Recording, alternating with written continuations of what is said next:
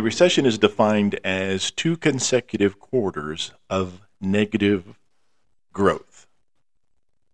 The GDP, the gross domestic product. Now, Q1 of 2022, we were slightly negative, and I believe tomorrow, July 28th, 2022, we're going to find out um, Q2 GDP since we're just we just started Q3 three weeks ago. In addition, um, Microsoft released its Q2 earnings, I believe, today, and they did pretty well given everything. Uh, I know once that was released, um, the stock market had a bit of a bump. Amazon's Q2 earnings come out this week as well. And let's see. So we have a so so there's a I'm looking at an article. It's like a preview. So analysts estimate uh, 14 cents versus a 75 cent increase on Q2 fiscal year 2021. So quarter over quarter, year over year. Of course, everybody knows that uh, AWS or the Amazon Web Services, that's basically what keeps the lights on at Amazon. Amazon fulfillment, um, as as a general rule, uh, does not make a lot of money. Well, it makes a lot of money, but almost the entire amount of money gained uh, through fulfillment is dropped right back into um, the expansion of the fulfillment system or additional fulfillment centers. So, fulfillment, Amazon fulfillment, kind of operates in a negative because the money that is made is dropped into building more fulfillment centers. I know I spoke last week about the price of gas, and here in the central Virginia area, $3.88 a gallon. That's roughly down a dollar a gallon in the last month. And some friends of mine are they're they're celebrating that gas is 388 a gallon. I'm like, you realize that that's not a good thing. I guess it's better than 488 or 588 a gallon, but you really shouldn't celebrate $3.88 a gallon. So it no longer costs $76 to fill up my uh, fill up my tank. It now costs, you know, 63. Certainly way way too much. All right everybody, welcome back to the Common Sense Practical Prepper podcast. My name is Keith, and this is episode six. So, just talked a little bit about um, we're expecting negative GDP growth tomorrow, and that officially, I guess by definition, puts us into a recession. So I know I always said that I was going to try to do my darndest not to bring politics into the podcast. And then with the caveat that it's very difficult to talk about the economy and not talk about politics at the same time, since I'm a, I'm a very firm believer that there is a, a definite intersection between the two. So we look at the negative growth. We're going to be in a recession as of tomorrow. I guess you have, you ask the average you know, Joe citizen in Iowa, somewhere in the Midwest, the Rust Belt, they're going to tell you that we've been in um, a recession for quite some time. You talk to folks that are, you know, paying sometimes 10, 15, 20% increase in certain goods at a grocery store, people not really able to afford uh, the kind of food that they were they were purchasing a year ago. Um, they will certainly tell you that they have been in a recession. But tomorrow, I guess, is the the uh, we fulfill the definition of a recession. Of course, Russia and Ukraine are still at war, but a couple days ago they negotiated a kind of not really a truce or a ceasefire, but they were Russia allowed Ukraine to ship some grain out of um, out of Odessa, and then uh, Ukraine promised not to destroy the ships or anything like that that were transporting Russian grain. Um, however, that didn't last very long uh, because the port of Odessa on the Black Sea was struck uh, by several Russian missiles, and a part of that port uh, received some significant damage. So, so much for that. But even if uh, the Ukraine and Russia was to uh, start shipping that grain again, um, it's going to take a long time for that to catch up uh, because of the deficit that we've been working with for the last, geez, what, three, four months now? In addition, look out west in the western United States, like Portland, Oregon, uh, 103, 105, not even counting the heat index. So you have a, a heat wave or whatever you want to call it. Here in Central Virginia last weekend, 108 with the heat index. It hit 99. So 107, 108 with the heat index. Sunday was not much cooler. Blame it on global warming. I just call it summer, but that's just me. Uh, the president COVID about a week ago, so he was isolating, social distancing, and all of that. And I heard he tested negative today, so he's back out doing his thing. So all of these things together, you know, you have the, the extreme drought out west, you have the incredibly high heat. It all comes together, and it, what it really does, it erodes, I guess, consumer confidence. So if you go out again, just grab you know Joe Schmo on the street, and they're not going to be very confident about their current situation and the future situation. It is a very real possibility that in the next several weeks or several months, there's going to be uh, portions of uh, of the world and the people that live in these areas that are going to go through significant hardships with a potential, uh, you know, for starvation. China and a few other countries, they've been hoarding their grain for the last several months to make sure they can feed their people.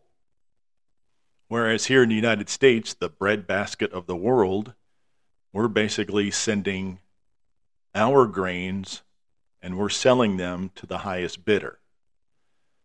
I'm not going to get into corporate greed and all that kind of stuff, but you know, money makes the world go round. But it does seem a little suspicious that uh, we're we're letting you know whatever country purchase our grain when we certainly have the ability to put it to use here then, if you've been watching the news, Sri Lanka, and that place is just a hot mess. Rioting, they have no food, no fuel. That country's in, in real, real bad shape, and it, it's not getting much better. So, there's really not anything on the horizon that leaves me with any sense of optimism. So, we're going to talk about prepping in reference to the latest developments in the economy, which are not good. I think in the last podcast I talked about the price of corn, that the great value corn that I got at Walmart. Now, your economist, you know, they'll gauge, uh, you know, the economy, you know, futures. They'll, you know, um, soybeans, um, beef, wheat, all sorts of grains, pork belly, whatever that is. That's like you know the the futures market, and you know you look at the so the whatever the price of a barrel of oil is, say it's hundred dollars. I'm not even sure what it is. That's like a, that's a price in the future. That you know, I, I don't know how it happens, or I don't know how these people decide on, on you know futures on the price of something in the future. So if a barrel of oil goes up five dollars today, that's the future price in the futures market. But damn if they don't raise the price of a gallon of gas the next day.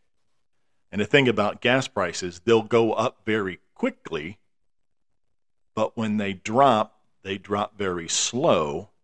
And I doubt seriously if we're ever going to see gas at whatever, what a year and a half ago, what, 220, 230, 250 a gallon. I don't think they we're ever going to see that again. So, with no real optimism, if you haven't started doing any sort of preparation, any sort of prepping, you really need to start. Back to the corn example. I believe it was what 48 cents, and I need to drag out my receipts. 48 cents a can at my local Walmart, and then I believe it was 58 cents a can about a week or 10 days ago. Now it's gone up another 2 cents, so it's 60 cents, and that's just here in Central Virginia. Who knows what that can of corn costs in Minneapolis or, or Dallas, Texas? But I noticed for the longest time, um, Walmart was not raising the prices on a lot of their food. Now, your Del Monte and your other brand names, uh, Ocean Spray, if you want to talk juices and and things like that, that price is pretty much dictated by those companies, by um, Del Monte, by Ocean Spray.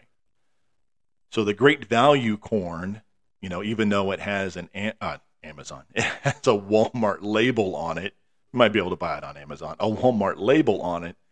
Who knows, you know, who, you know, where this comes from or who, who or who technically puts it in a can.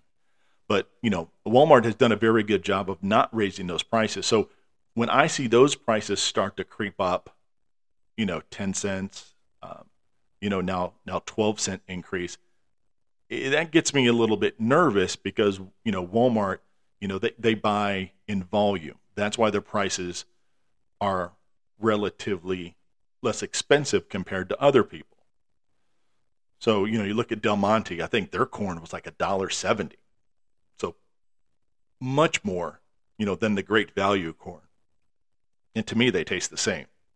So when I see Walmart raising prices on a can of corn, you know, two cents in a, a week and a half or two weeks, that to me makes me a little nervous because if Walmart is raising the price of the great value brands, I don't even want to look at the price of some of the other name brands.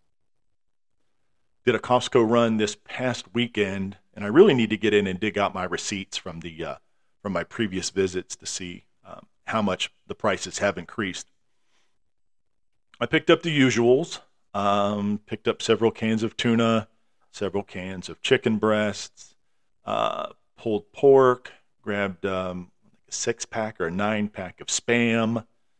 Uh, they had a really good sale on uh, on pork chops, boneless pork chops. These things they're super thick. They must be an inch and a half, two inches thick. These things are monsters. When I first picked them up, I thought it was you know like two layers, one on top of the other. No, it's just one one big ass pork chop. Um, definitely the kind of pork chop that you would butterfly and you know and, and hammer into a you know some sort of you know a schnitzel or, or or something like that, a tenderloin, something like that. But anyway, I digress. So if you haven't done something, please do something.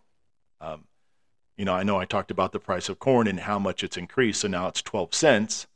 So whatever, you know, 12 cents times 24 is, somebody do the math for me. That's how much it's increased since I purchased it. So if I was to go out and purchase that exact same can, I'd be paying 12 cents more than I did a couple months back. And there's certainly no indication that any of these prices are going to come down.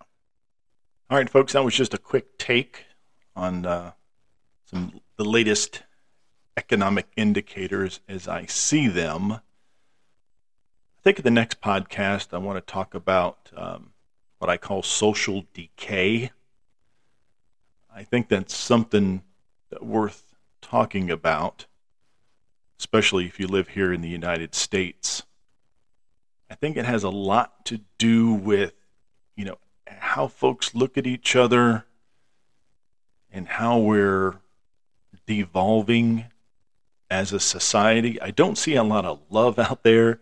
I understand you turn on the news and it's, you know, somebody got shot, somebody got robbed, that sort of thing. But I, I don't want exactly to put my tinfoil hat on first, but I'm a firm believer that that we're growing apart as opposed to growing together. And given that, and given what's going on in the economy and the recession and how it's going to get worse, I, I this is a recipe for I don't want to say disaster, but for significant hardships. So, without giving too much away, I think probably the next podcast, or maybe the next one after that, I certainly want to do some information, provide some information about uh, long term storage of water and that sort of thing. But, you know, there's not much, there's not much love out in the world right now. And again, you know, maybe it's kind of like the price of gas, you know, hate and the dislike for our fellow human beings go up very quickly, like the price of gas. But then to get everybody back together and loving each other, probably going to take a long, long time. If you'd like to reach me by email, practical prep podcast at gmail.com. Got a couple emails this past week. Thank you very much for emailing in, folks and go ahead and respond to all of my emails. It's not like I have a thousand and it takes me a long time. But if you do email me, I will email you back. And to the person that emailed me this week with some words of encouragement, thank you very, very much. It means an awful lot. As usual, be careful out there. Take care of one another. And until next time.